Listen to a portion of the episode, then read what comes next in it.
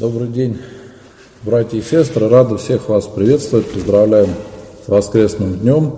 Сегодня а, в очередной раз мы встречаемся в рамках проекта миссионерского отдела Тверской епархии «Миссия сегодня».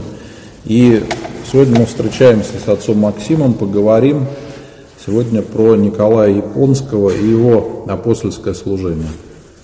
Дорогие братья и сестры, присоединяюсь к поздравлению с воскресным днем. И мы обычно брали какие-то в прошлый раз, ну, на прошлых лекциях брали какие-то абстрактные темы, э, темы праздников, а теперь мы затронем э, личность одного святого, очень интересного, причем земляка, то есть это связано как раз и с Тверской областью, и э, самое интересное, что, что связано с миссионерством. А, так как у нас миссионерский отдел. Дорогие братья и сестры, и еще очень важно, что буквально память э, э, святаго равноапостольного Николая Японского будет уже в ближайшее время, 16 февраля. Поэтому обязательно там молебен сделайте. А, надо обязательно прославить этого великого святого. Личность это уникальная. Тверская область она, конечно, славна различными своими святыми. Это были и преподобные, это были и святители, э, и большой сон новомучеников был в 20 веке. Но эта э, личность э, святого равноапостола Николая Японского уникальна тем, что она известна как раз за рамками нашей области. И прежде всего как раз и известна на его миссионерской родине. Ну, начнем мы э, вообще просто, э, начнем с его ранних лет жизни, э, потому что он жил э, в 19 веке, застал так 20 э, век слегка. И э, тут очень интересно, вот что касается жизни и деятельности э, Николая Японского, тут вообще можно использовать как раз э, такой эпитет, как чудо Божье. На самом деле я этот эпитет очень редко, э, редко употребляю. И вообще в повседневной жизни, что такое чудо Божье? Для нас это какое-то исцеление, да, там, лотерейный билет выиграл кто-то, кто-то там э, какую-то машину купил дорогую, у кого-то чудо Божье. А здесь мы видим настоящее истинное чудо Божье с точки зрения миссионерства. Потому что на самом деле, э, как бы Николая Японского никто не учил вот этому интересному миссионерскому подходу, о котором я вам расскажу. А дело в том, что по происхождению э, э, святой Николай, он из э, такой очень глухой деревни, сейчас она, э, в принципе, мертвая, она не существует, это так называемое Егорье на Березе, это Бельский район. Э, ранее он относился к э, Смоленской губернии, сейчас э, он относится к Калининскому району, это так называемая деревня Береза. Сейчас она, к сожалению, не существует, это, ну, это умершая уже деревня, но тем не менее. То есть происхождение было самое скромное у святителя Николая. Надо помнить, что вот этот наша соседняя Смоленская область, многие святые у нас как раз э, как бы общие. Мы вспомним Леонию Новоторскую и так далее, что Новоторские как раз с Вяземскими святыми очень взаимосвязаны. То есть тут очень интересно, что важно, что как раз две епархии будут отмечать сугубым образом, вот как раз 16 февраля, память этого великого святого. И э, для чего я вообще касаюсь вот ранних лет э, святого Николая, чтобы понять, насколько он все-таки был далек и по своему мировоззрению, и самосознанию от, от той страны, в которой впоследствии миссионерствовал. Дело в том, что он родился в 36 году 19 века, это, можно так сказать, расцвет Николаевского правления, правления Николая I. И вся жизнь его, так как он, э, э, Иоанн Дмитриевич, он был сыном скромного диакона сельского, вся эта жизнь была связана с очень такими э, тяжелым историческим контекстом. Дело в том, что в дореволюционное время все духовенство, оно было таким закрытым сословием. Э, и подняться куда-то в дворянство было нельзя, ну и, конечно, потерять свои какие-то сословные преимущества, стать крестьянином, это было тоже ну, ну, неправильно, это было большое горе в семье. Поэтому большая часть священства, ну там в 19 веке это 99%, они все были и по происхождению из единого духовного сословия. Поэтому, когда мы вот будем изучать жизнь святого Николая мы увидим все эти моменты очень интересные и сословные. Жил он очень скромно, э, достаточно рано стал сиротой в пять лет, умерла матушка и воспитывался уже отцом-диаконом Дмитрием. Надо понимать, что в те времена, э, чтобы не потерять вот этот сословный статус, надо, необходимо было учиться – и вот э, раб Божий Николай, тогда еще Иоанн, прошел все ступени вот этого трудного духовного образования. Дело в, в том, что сейчас у нас, э, как бы, конечно, духовное образование, оно стоит все-таки, ну так можно сказать, на периферии общей целостного светского образования. А раньше духовное образование это была э, громадная э, система, которая имела свои принципы, критерии, и человек, э, чтобы пройти весь этот путь духовный, он должен был пройти несколько э, ступеней духовного образования. Это было и ЦПШ, церковно-приходская школа, это было духовное училище, духовная семинария, и уже в высшем учебном э, заведением богословским была духовная академия. И вот все эти ступени, почему он оказался в Японии, прошел раб Божий Иоанн. Эм, Причем очень интересно, что чего-то добиться в жизни можно было в те времена из духовного сословия только тяжелым, э, самозабвенным трудом. И вот как раз этим путем раб Божий Иоанн и пошел. Он а, отучился э, замечательно, был одним из первых в списках успеваемости э, в нашей альма-матер Смоленской духовной семинарии.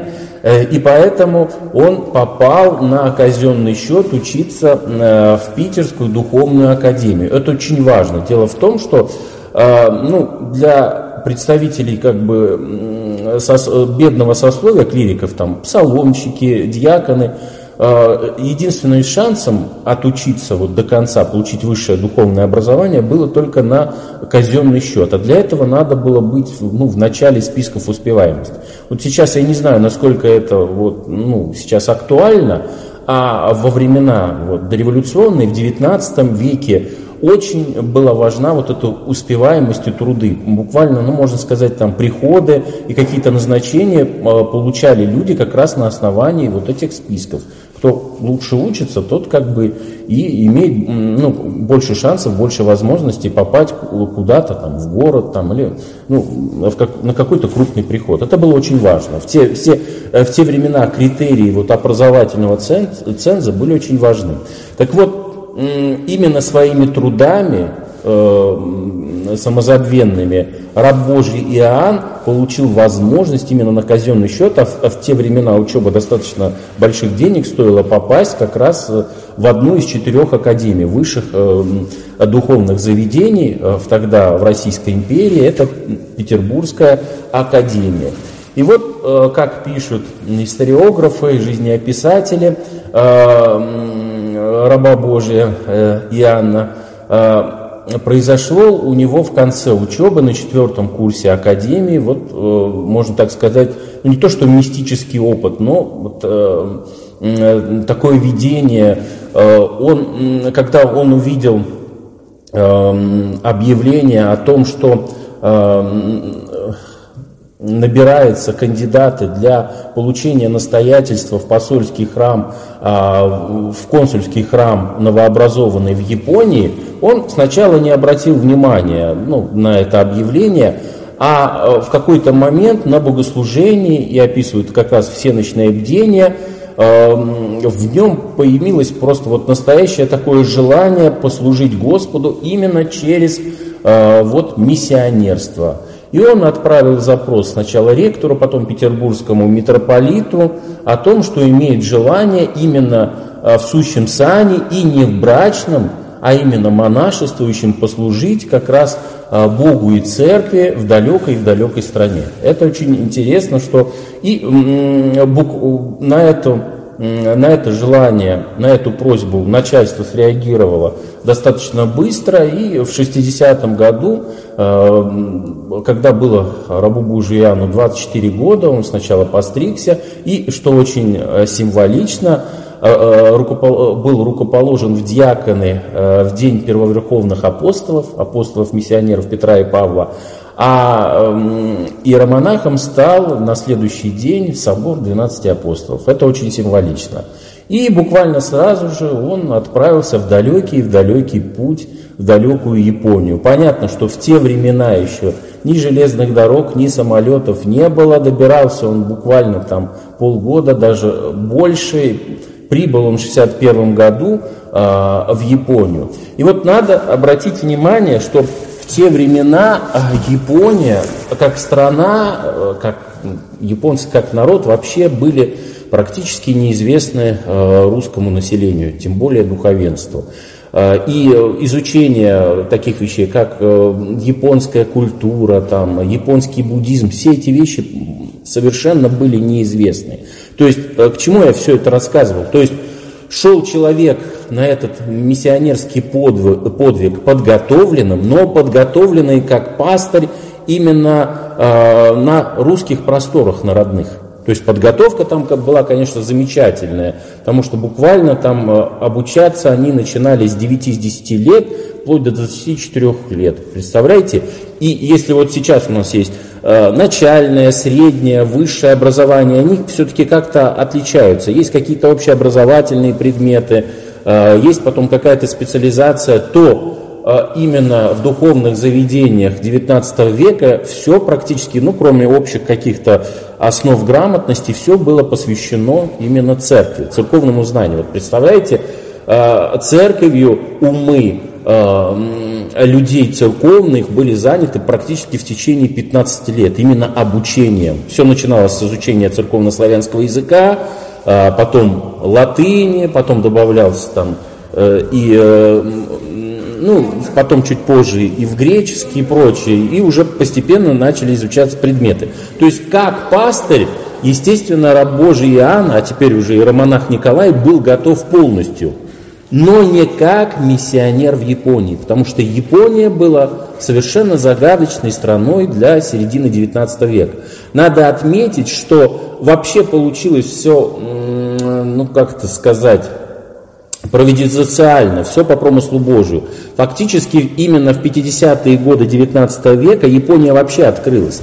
Она долгое время а, была закрытой изоляционистской страной, которая очень жестко относилась э, к иностранцам. Фактически это была ну, закрытая страна, как вот сейчас нынешний КНДР. Э, и, и тут, может, даже более закрытая. Хотя буквально в 16 веке э, Япония э, была обращаем католическими иезуитами, очень много приобретено было христиан, очень много было построено храмов католических, но буквально в начале 17 века, в 1614 году, произошло вот такое несчастье, что японские власти, Сигунат, э, очень жестко начали относиться к христианству, и христианство было полностью запрещено.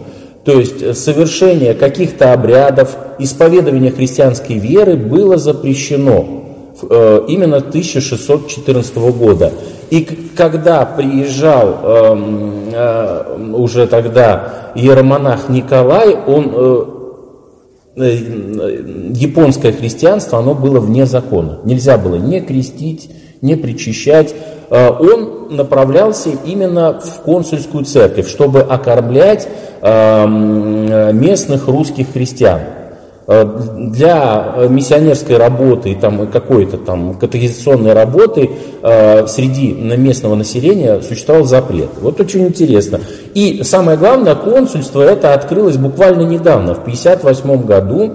Э, причем выделили такой небольшой провинциальный городок Хакодате, с которого, можно так сказать, это символ и центр вообще японского христианства. Потому что именно с этого провинциального городка и началась раба, э, работа святителя Николая, уже тогда уже иеромонаха Николая.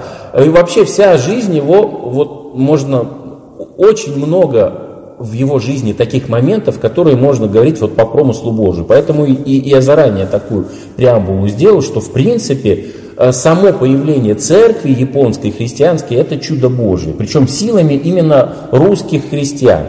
А когда он добирался до Японии, это, как я уже сказал, это было очень сложно, э, он встретился с другим святым уже впоследствии, э, с, эм, с знаменитым миссионером, э, святителем Иннокентием, который, как мы знаем, э, миссионерствовал на Дальнем Востоке. И там тоже было очень интересное, тепло описывает вот эту первую встречу, что с, с, еще тогда не святителем, митрополит Иннокентий увидел этого скромного иеромонаха в такой, в несколько не очень красивого, ну, не, в не новой рясе, в подряснике, и, и он озаботился и подарил новую рясу, и подарил э, свой наградной наперстный бронзовый крест, который он получил с Крымской войны, такой наградной. И все это было связано опять не чтобы там э, иеромонах красиво выглядел, а чтобы имел представительский вид, потому что для японцев это было очень важно. Если приезжал э, э клирик э, в каком, ну, неаккуратно одетый для местного населения, это было ну, как бы неприемлемо. Но опять надо понимать, что э, наш миссионер ехал с такими, э, с благостными фантазиями, с желаниями вот э, таким начать такой вот подход миссионерский, э, хотя он даже и, не подозревал о том, что в принципе на тот момент еще а христианство это была запрещенная религиозная организация для всех японцев, а он ехал, собственно, быть, чтобы, ну, консульским госслужащим. Надо это понимать. Поэтому в первым, э, первые годы, в 60-е годы, у него было очень много искушений, что, в принципе, а как заниматься миссией, если везде христианство на просторах этой чуждой страны запрещено. И вот здесь очень важно было преодолеть искушение и э, заниматься именно системным фундаментальным подходом, чем и занялся святитель Николай. Он начал буквально в течение 8 лет, до конца 60-х годов, 61 -го года, он ежедневно изучал японский язык. Вот нам, для миссионеров, надо понимать, что даже такие святые э, занимались вот именно системным подходом. Если ты хочешь просвещать какую-то группу населения, не обязательно иностранцев, а своих родных людей, но которые относятся к какой-то субкультуре, надо изучать весь вот этот социальный исторический контекст. Иначе, э, ну как бы успеха миссионерского не будет. Понятно, что пока возможности для миссионерства явной, публичной не было у Николая, поэтому он себя тщательно подготовливал. подготавливал. Он изучал ежедневный язык, причем описывают жизнь, жизнеописатель, э, э, биографы Николая, что даже некоторые учителя уставали от его подхода. И он поэтому заказывал несколько учителей, которые менялись, а, а сам святитель продолжал заниматься изучением языка. Естественно, был такой системный подход в изучении культуры и религии а, Японии. Опять, там э, в Японии несколько Э, религиозных концепций. Это и чан-буддизм, дзен-буддизм, это и э, синтоизм, их местная языческая религия. И какой был подход миссионерский у святителя Николая? Не жесткий стать в конфронтацию, а наоборот при, приветствующий, то есть диалогичный. Надо изучить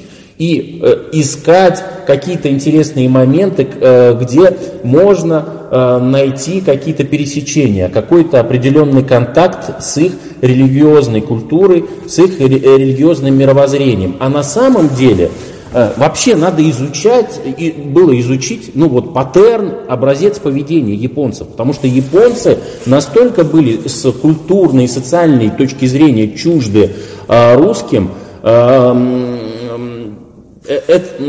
что, конечно, все эти вещи надо было изучать. Дело в том, что Э, смотрите, для нас, ну, для представителей, можно так сказать, ну, христианской культуры, западно-христианской культуры, э, ну, совершенно понятно такое чувство, как вин, вина, ну, мы совершили какой-то грех, и мы чувствуем, мы кого-то обидели, мы чувствуем вину. Э, у нас существует так называемое понятие заповедей, то есть какой-то свод конкретных правил, которые мы должны соблюдать. В Японии, а, в их понимании, э, мировоззрение, оно совершенно иное. У них есть понятие должествования. То есть японец э, действует исходя из э, понятия долга. Причем долг обязанность, обязательство, ну, лучше переводить у нас как обязательство. Есть такой принцип «он». А, обязательства перед какими-то определенными людьми или какими-то институтами. У тебя обязательства перед императором, то есть высшей властью, обязательства перед родителями, обязательства перед семьей, перед учителем. А, э, обязательство – это такой принцип долга. Если кто-то тебе что-то сделал, ты обязательно должен ответить. Иначе ты себя чувствуешь дискомфортно. Вот Э, этика японцев и э, создавалась на основании вот, вот этих должествований. У тебя существует э, свод определенных обязанностей, и какие-то нравственные дилеммы возникали как раз в том случае, если ты не отвечал какому-то долгу, не возвращал свой долг, то есть у, у японца возникала не вина, а стыд. Тут очень интересно, что в Японии даже если Э, не знает про какое-то, ну, твое нарушение, про какой-то твой грех, ты все равно испытываешь стыд. Вот все как бы и не знают и не задумываются, ты что-то плохое совершил, а, и никто об этом не знает, но все равно типичный японец будет испытывать из-за этого стыд. У нас, э, как, вина проявляется, когда все узнают уже, в основном. Мы ощущаем свою вину, когда а, публично у, уже узнали о нашем грехе. То есть вот такие особенности. И нравственные коллизии возникают, когда э, обязательства, вот эти долги, они сталкиваются ну вот ты как бы обязан сделать там и учителю, и родителям, и, а это, вот эти обязательства, ну как бы противоречат друг другу. И вот здесь возникает как бы нравственная коллизия, что делать. А, поэтому этика возникает у них вот на основании, э, совершил ли, вернул ли ты этот свой долг, а долг как возвращает? Есть природный долг, то есть тебе родители дали э, жизнь, и ты должен, значит, вернуть им, правильно? А вернуть каким образом? Заботиться до конца смерти о их попечении, да? Учитель тебя обучил чему-то, значит, ты ему должен. И ты будешь постоянно пребывать в состоянии стыда, пока ты не вернешь вот этот долг. Правильно? То есть вообще эта этика, она как, ну, где-то она, конечно, пересекается с христианством, потому что это ну, как принцип должествования у нас тоже он существует, это соблюдай заповеди, но он несколько иной. И вот эти все вещи тонкие, пока ты их не изучишь, не узнаешь, очень трудно э, проповедовать Христа перед этими людьми, потому что культура и этика их совершенно чужда. Она не похожа на э, западно-христианскую, там, ну, иудео-христианскую этику. И вот этим делом, как раз изучением культуры и религиозности, в очень там в корректной и уважительной форме и занимался э, как раз э, святитель Николай. Это очень важно. То есть э, для миссионеров вот это большой урок, как раз большая подготовка, сильная, фундаментальная подготовка. Что-то, прежде чем идти и кому-то что-то возвещать, надо фундаментально подготовиться. Понятно, что у святителя Николая это были обстоятельства, он как раз молодой человек, 25 лет, уже сразу хотел перед японцами выступать и возвещать Христа. Но когда он столкнулся с этими совершенно не, ну, недружелюбными обстоятельствами, он как раз пошел другим путем. Он, конечно, более длинный, но более фундаментальный, и эффект от него более, ну, больше. А, ну, естественно, Николай видел, э, что Э, японцы относились вообще к иностранцам очень достаточно жестко. Э, кроме того, там появились а, как раз такие политические и социальные течения, которые как раз были направлены на изгнание. Хотя страна как бы открылась, но существовала вот такая консервативная прослойка, которая э, пыталась изгнать иностранцев. И э, вообще существовали даже такие радикалы, которые пытались э, так, ну, покушаться на жизнь иностранцев. Вот как раз э, э, с этим и столкнулся святитель Николай. Дело в том, что первый, э,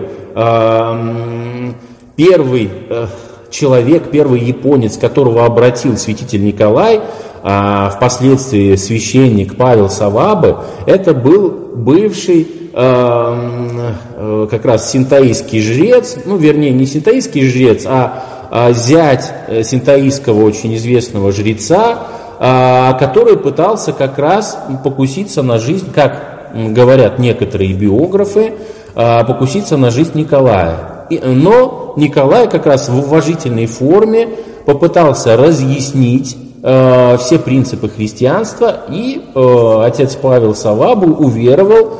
Это происходило в 60-е годы, он привлек еще нескольких японцев, то есть все начиналось вообще с, с минимального. Несколько людей, которые ну, почувствовали какую-то определенную симпатию христианства. Христианство полностью запрещено, оно вне закона. И вот потихонечку именно представители интеллигенции, это или жрецы, или врачи, э, ну, то есть такой средний класс, уже как-то симпатизировали, хотели узнать что-то о Христе. И вот тут как раз возник э, консульский священник, иеромонах Николай. И вот здесь, вот с этого малого э, горчичного зерна и начала уже возрастать сейчас уже японская автономная церковь. Очень важно, что э, обратиться-то к Христу они обратились, но крещение, представляете, они получили всего через несколько лет, в конце 60-х годов. И там была целая детективная история, как они... Дело в том, что уже начали преследовать тех японцев, которые обратились э, ко Христу. И э, представляете, э, э, иеромонах Николай, он всех их по э, стране раскидал всех своих последователей, и э, как раз они в разных местах получили крещение. И вот когда он уже увидел, что все-таки местное население тянется ко Христу, тогда в 70-м году еще все равно христианство было запрещено. А он подал прошение на открытие духовной миссии, русской духовной миссии в Японии. Это 70-й год, это можно так сказать, ну, такое официальное рождение э, японского, э, японского православного христианства, когда открылась официальная миссия. А для нее, конечно, он своими силами только не мог уже работать, э, иеромонах Николай. Э, для миссии необходимо был какой-то определенный штат, ну, понятно, уже система, то есть были направлены несколько священников, э, э, представители причта, и вот с этого момента, 70-х годов, началась уже ну, неформальная, уже настоящая жизнь православных местных христиан в Японии. И очень важный ключевой момент, это 73 год, когда христианство было разрешено уже официально, и уже бурным потоком Э, пошли э, крещения, открытие общин, э, церквей, пока еще храм не строились, это все произошло значительно позже. Это знаменитый собор Воскресенский в Токио, который был построен только в 91 году. На него собирали как раз русские люди всем миром. Строился он достаточно долго. А, там уже начались вот такие уже глобальные процессы. Но очень важно, я хочу отметить, что важно а, вот в этом миссионерском деле, почему мы все, про это все рассказываем? Понятно, что нам интересна жизнь этого святого человека, но нам еще и важны вот эти христиа, э, христианские миссионерские принципы, которые воплотил в своей жизни Николай. И это как раз, как ни странно, сейчас этот, этот принцип не популярен, принцип терпимости, толерантности. То есть со всеми деноминациями, конфессиями религиозными необходим диалог, необходим разговор, необходимо изучение э, своего собеседника. Именно с помощью толерантности, изучения, образования как раз э, святитель Николай и добился своего успеха. А потом уже, э, опять же, через знание э, вот этого народа э, японского, его обычаев, что очень интересно, э,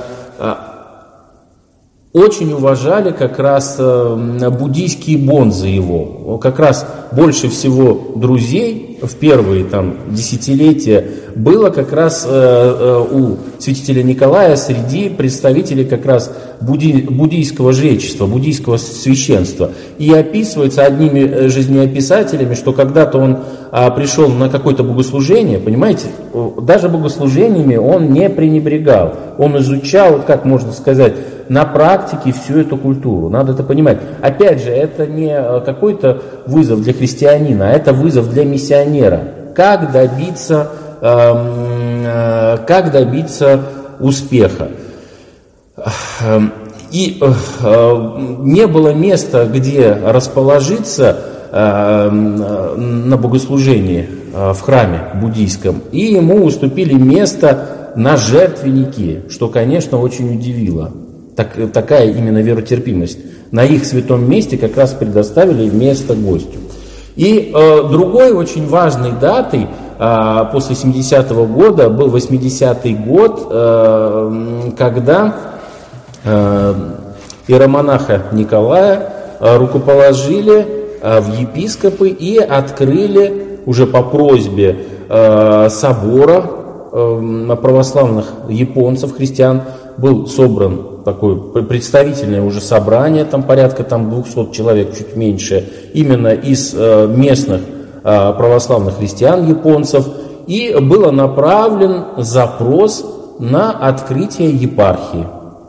Ну, естественно, э, понятно, что раб Божий Николай, он был таким скромным человеком, он тоже отправил запрос, что епископ ну, могут направить уже как бы централизованно а, сама русская церковь. Но, естественно, совершенно понятно, что избрали в епископат а, иеромонаха Николая. И вот 80-й год тоже очень важный, потому что это открытие уже епархии самостоятельно, это фактически как самостоятельная церковь. 80-й а, год. И потом уже началось непосредственно развитие. Всегда заботился святитель Николай именно об образовании духовном. Его, можно сказать, одна из самых главных забот это было открытие духовной семинарии, различных училищ, катехизаторских курсов. Понятно, что это было важно, что просто крестить э, людей было невозможно. Необходимо было передать им какие-то определенные основы веры. А, это было просто, это было не две-три беседы, не недельные какие-то собеседования, а это были целые катехизи, э, э, катехизаторские курсы, где японцы по-настоящему знакомились с основами веры и этики христианства. И вот в 80-е годы э, это был период вот создания вот, этого, вот этой образовательной базы, на которой впоследствии как раз и основывалась вся японская церковь.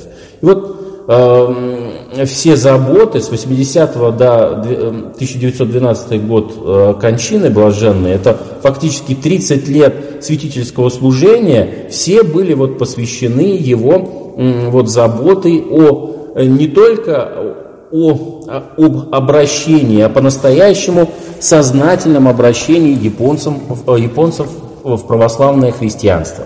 Вот здесь надо отметить, э, отметить еще очень важную заботу святителя Николая, которая, который, э, можно так сказать, не то что страсть, это трудно э, так заметить, но это вообще самое главное дело жизни его было, а он фактически в Японии был там 60-го года 50 лет – это перевод священного писания на японский язык. Он занимался этим самостоятельно, потому что еще в те времена а, каких-то японистов не существовало. То есть вот эта для нас сейчас понятная сфера научная, как японоведение, сейчас, ну, среди там востоковедения это очень важная там кафедра в различных университетах.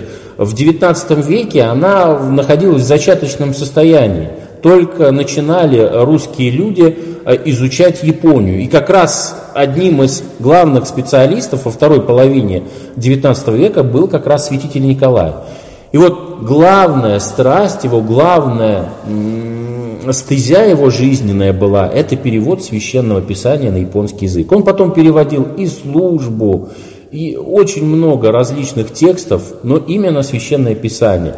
И вот как опис, описывают опять биографы э, святителя Николая, у него была традиция, если не было э, каких-то богослужений, там, всеночных бдений, было положено, что ровно в 6 часов человек был очень строгий, пунктуальный, ровно в 6 часов приходил его секретарь, и потихонечку они записывали переводы там, по 4 часа, по несколько часов ежедневно. Это было правило жизни. Причем опять это был подход научный. Он сначала использовал переводы китайские, из китайского на японский. Потом он увидел, что много проблем в этих китайских переводах священного писания, широковатостей, он начал уже переводить с русского на японский, там, со славянского. Там очень был очень сложный процесс. Но в принципе это все было сделано силами святителя Николая. Это, конечно, гигантский труд.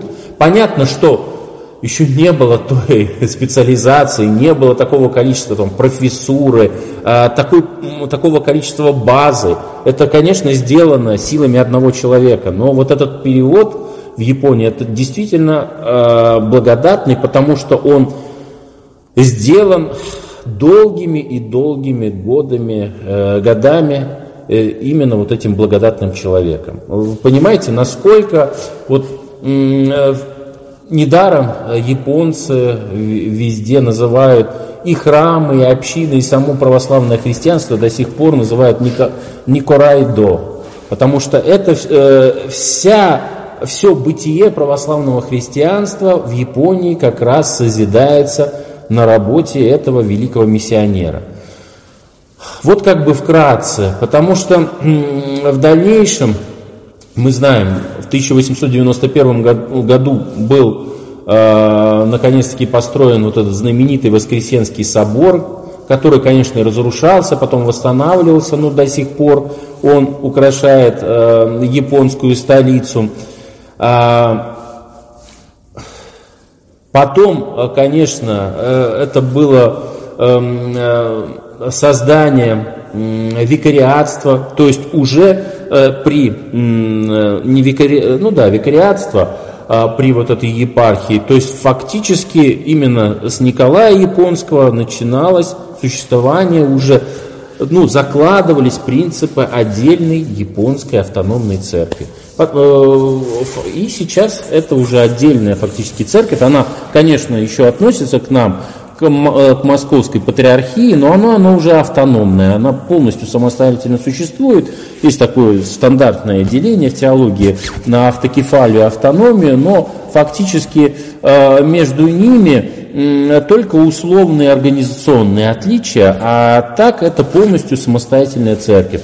То есть надо понимать, что наш земляк создал отдельную церковь в Японии, в далекой и в далекой стране. Я думаю, когда-то Ваня Дмитриевич даже не знал о существовании этой далекой страны, а сколько пользы он принес. Опять же, это такой принцип фундаментального миссионерства. Не надо никуда спешить, а надо изучать, изучать культуру, какую-то, может, совершенно чуждую, находить в ней какие-то полезные, э, какие-то места, э, где можно сконтактировать и, опять же, проявлять сугубое-сугубое уважение к тому народу или к тому классу, перед кем ты проповедуешь Христа. Ну, в 12 году э, почил в Бозе, в 1970 году был э, канонизирован недавно, в 1970 году, как святой равноапостольный. Ну, в принципе, его можно было канонизировать как святителя, потому что, в принципе, э, много функций, много служений в своей жизни он выполнил, и выполнил на отлично. покровитель не только отдельной церкви, но, я думаю, и для нас вообще, миссионеров России, это один из главных э, патронов, главных святых покровителей. Наряду с Макарием Глухаревым, тем же Иннокентием, Макарием Невским, это один из главных миссионеров. Э, здесь как раз показал, что русская миссия, рус, ну, православная христианская миссия, она возможна. Мы часто говорим, что у нас ну, миссионерство несколько не, не добирает, мы не догоняем чуть и э, католиков, и протестантов. В этом смысле, конечно, иногда злопыхатели правы, потому что все-таки у них существует давная система миссионерской работы, но э, как раз деятельность Николая До, как его называет она, э, опровергает ну, вот, эти, эти аргументы. Говорят, что православные тоже могут миссионерствовать, тоже они могут среди и других людей, не славян, распространять свою веру. Просто необходим вот детальный, фундаментальный подход и любовь к Богу. Спасибо, отец Максим, за лекцию. Здесь действительно интересно, конечно, э, подход такой. Человек, видимо, был можно сказать, железной волей. Такой да, очень, да, терпение. Очень целеустремленный. И здесь, конечно, без Божьей помощи, наверное, было бы не обойтись. Действительно, такие промыслительные события. Но здесь, наверное, самое интересное все-таки то, что это было не хаотичное какое-то там да, служение, а системный подход, то есть каждый день работа и, э, видимо, дисциплина. Сам отец Николай не ждал, наверное, быстрых результатов. Может быть, вначале, конечно, он ждал, как все вначале молодые было много искушений, да, да. Как все молодые священники вначале думают, что сейчас начну э, проповедовать, меня все будут слушать, креститься. Но потом реальность показывает, что совсем не так это получается. И сначала людей вообще надо как-то заинтересовать э, православием. И сегодня вот мы слышали, что получается прошло довольно много времени, прежде чем начала формироваться община. Э, я тоже Буквально читал, получается 10 лет. Но... Да, практически только через 10 лет уже сформировался приход, да, и люди, людей стало больше. И в начале, даже когда там уже там 8... Это даже был не приход, а вот, можно так сказать... Община небольшая. Да, кружок почитателей, которые пытались узнать о Христе. Это еще был не сформированный, э, грубо говоря, приход, и они получили крещение только в конце 60-х годов. Да, и он радовался, когда там приходило там 8-10 человек. То есть это не тысяча людей было, да. как мы иногда думаем, а это была многолетняя работа, начиналось все буквально вот с нескольких человек. Но зато это были крепкие. Да, это были люди, которые действительно прошли хорошую катехизацию и э, стали настоящими христианами, но сам, э, сам вот этот факт, он очень интересен для современных миссионеров, потому что очень часто у современных даже миссионеров, а мы с тобой миссионеры сейчас, да, несем такое послушание, по благословению священного начала, есть две ошибки в миссионерской работе. Первое – это слишком завышенное ожидание результата. Да. Когда мы ждем, что сейчас вот я выйду на проповедь, и сразу люди будут креститься, и там сотни, тысячи людей пойдут в храм. И когда этого не происходит, очень часто люди разочаровываются даже были. в уныние впадают. Такие есть, ожидания как раз да. и были у Николая. И ну, потом он с ними справился. Да. Но я к тому, что и современные миссионеры сталкиваются с теми же самыми проблемами. Когда мы думаем, что сейчас я вот начну, и сразу у людей будет к этому большой интерес, а его не столько, как ожидаешь. Да?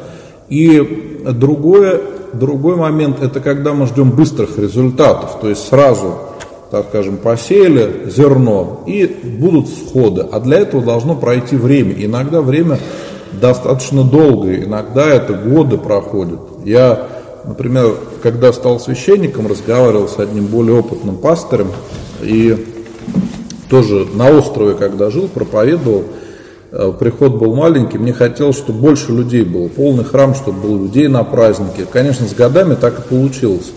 Но вот вначале мне было тяжело, когда э, немного было людей, не было вот отдачи, которой хотелось бы. И один священник мне рассказал такой случай, что пришла женщина к нему на исповедь, он с ней поговорил, ну, какой-то обычный разговор пасторский mm-hmm. был. Она пришла через 8 лет в храм и говорит, батюшка, вы мне сказали 8 лет вот такую фразу, она до меня наконец дошла, и я пришла в храм. То есть прошло 8 лет, он уже и забыл, что он ей там говорил и как у них этот разговор произошел, а она пришла. То есть иногда для того, чтобы был э, плод миссионерской работы, должно пройти какое-то время, иногда достаточно продолжительное. Конечно, действительно, это должна быть э, системная работа, потому что э, быстро, быстрого результата не получится, если мы хотим кого-то привести ко Христу. Тут играл, наверное, роль еще очень большую личный пример отца Николая, то, что он показывал личным примером, как он. Ну, что касается личного примера вообще, тут же не только мы можем что-то почерпнуть в миссиологии, то есть учение о миссионерстве, но и в пасторологии. Потому что очень э, интересный памятник, недавно только стали издавать, это э, дневников и писем, э, сборник дневников, а это там большой многотомник, пятитомник, я не помню, трехтомник, Э, я, я еще в свое время, в 90-е годы, был только знаком с избранными письмами его.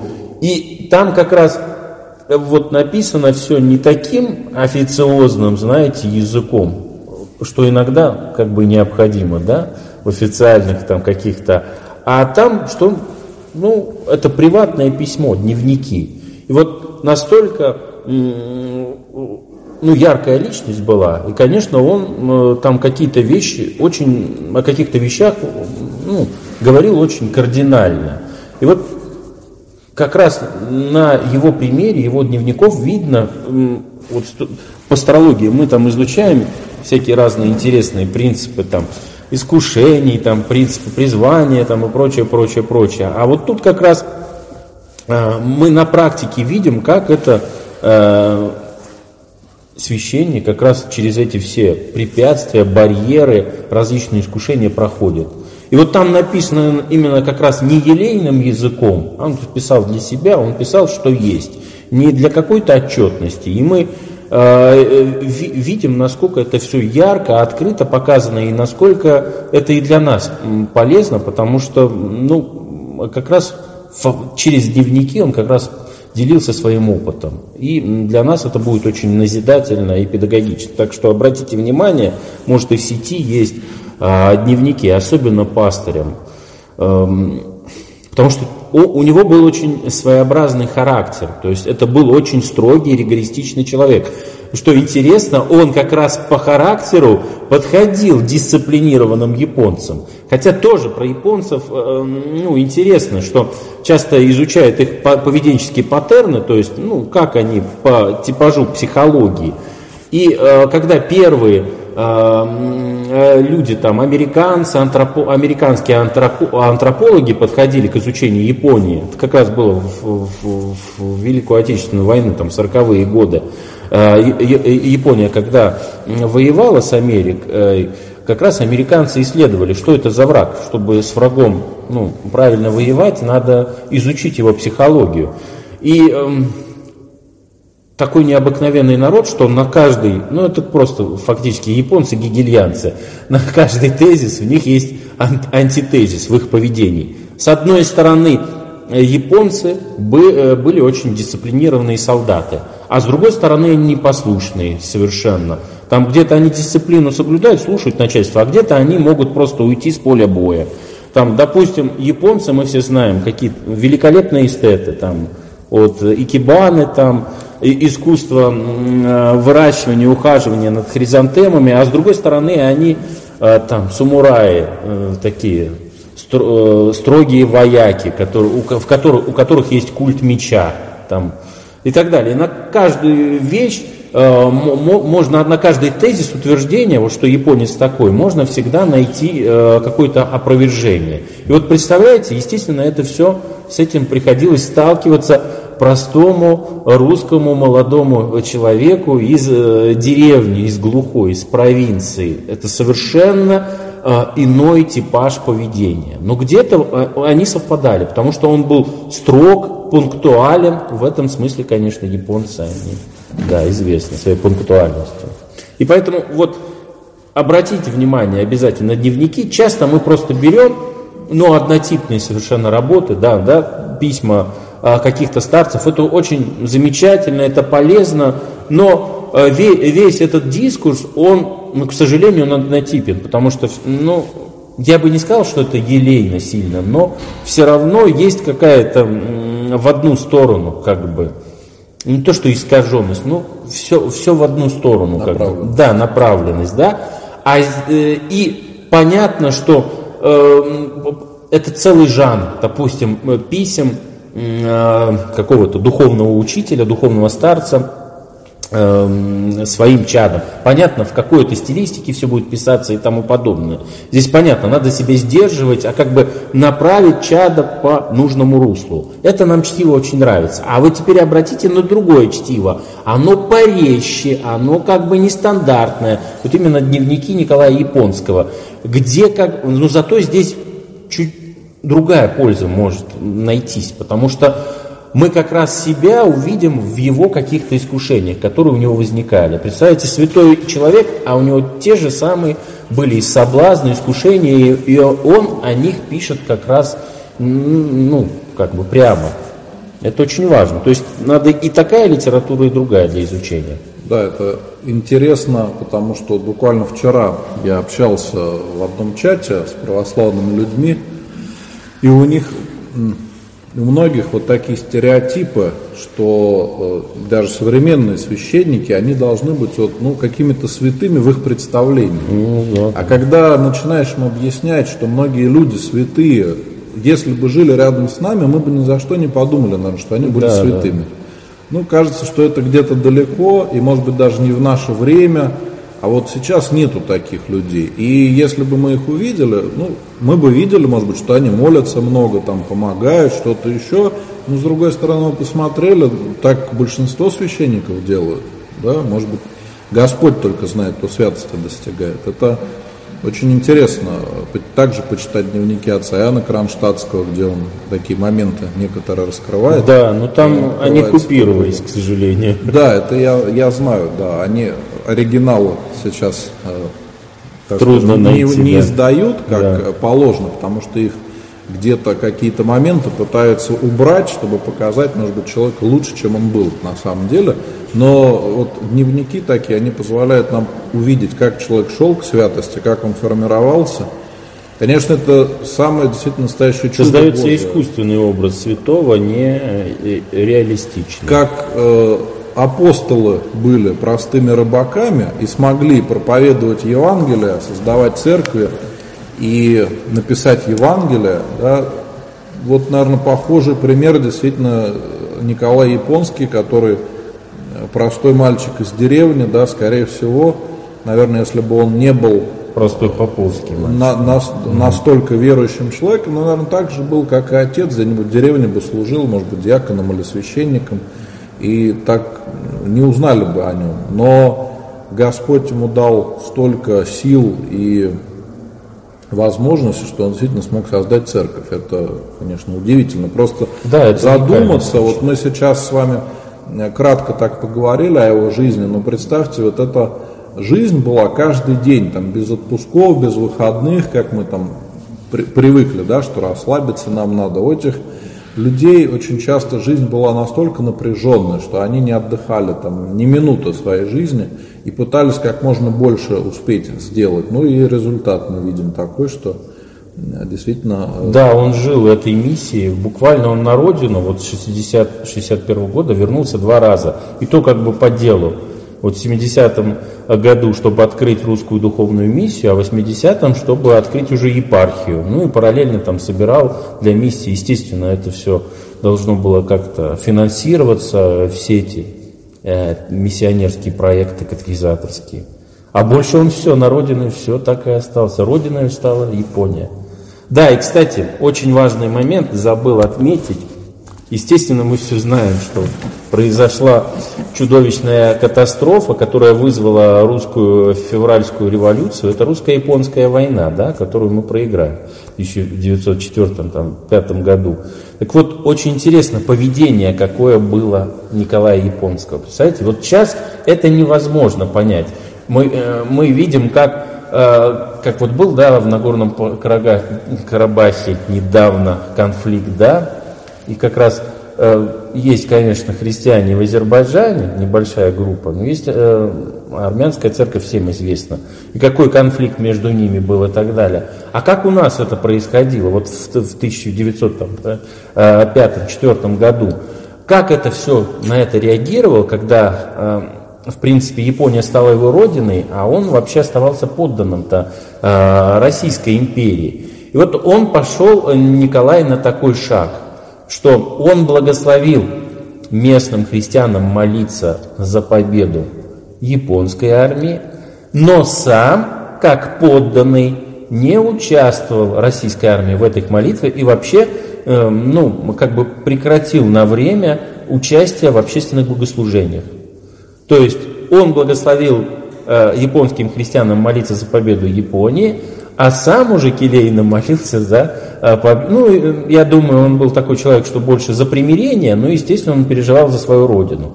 Ну и опять же, очень много пользы, вообще такой вот общественной заботы он проявил о русских военнопленных, хотя опять же, у него, у него была незавидная роль, потому что уже русские считали его шпионом, и те, и другие считали его шпионом. А он хотел помогать что он был христианином. Поэтому большое, ему были выделены священства, как раз заботилось о русских военнопленных, но, к сожалению, не пускали его как раз на кормление военнопленных. То есть вообще социально была эта вся штука очень сложная. Ну вот какой подход. Он молился за свою родину, а их благословлял уже молиться за свою. А, братья и сестры, если есть у вас вопросы по сегодняшней теме о служении святителя Николая Японского, то можете написать. А вопросы, которые не касаются сегодняшней темы, я думаю, что лучше отвечу на них потом. Вот вижу, Наталья ВКонтакте написала, пару вопросов. Вы напишите, пожалуйста, в сообщение сообщества или мне на личный профиль ВКонтакте, я отвечу потом на ваши вопросы. Если вопросов нет, то можно Помоги Господи, да, обязательно 16 февраля обратитесь с молитвой к этому великому деятелю русской церкви, к этому святому. Ну, хорошо, раз вижу, вопросов нет. Вижу много слов благодарности от э, зрителей, э, многие не знали про такого замечательного святого, тем более то, что он э, наш земляк. Поэтому надеюсь, что подобные лекции о жизни святых помогут нам посмотреть по-другому на свою жизнь, может быть, укрепиться в вере, может быть, не унывать, когда что-то не получается, потому что мы видим на примере святых, что им многие вещи очень тяжело давались, иногда проходили годы, прежде чем Э, появлялся какой-то видимый результат. Ну и поблагодарим отца Максима Спасибо, за интересную Господи. лекцию. Всем желаю, братья и сестры, Божьей помощи и еще раз поздравляю вас с воскресным днем. Спасибо, Спасибо Господи, с воскресным днем.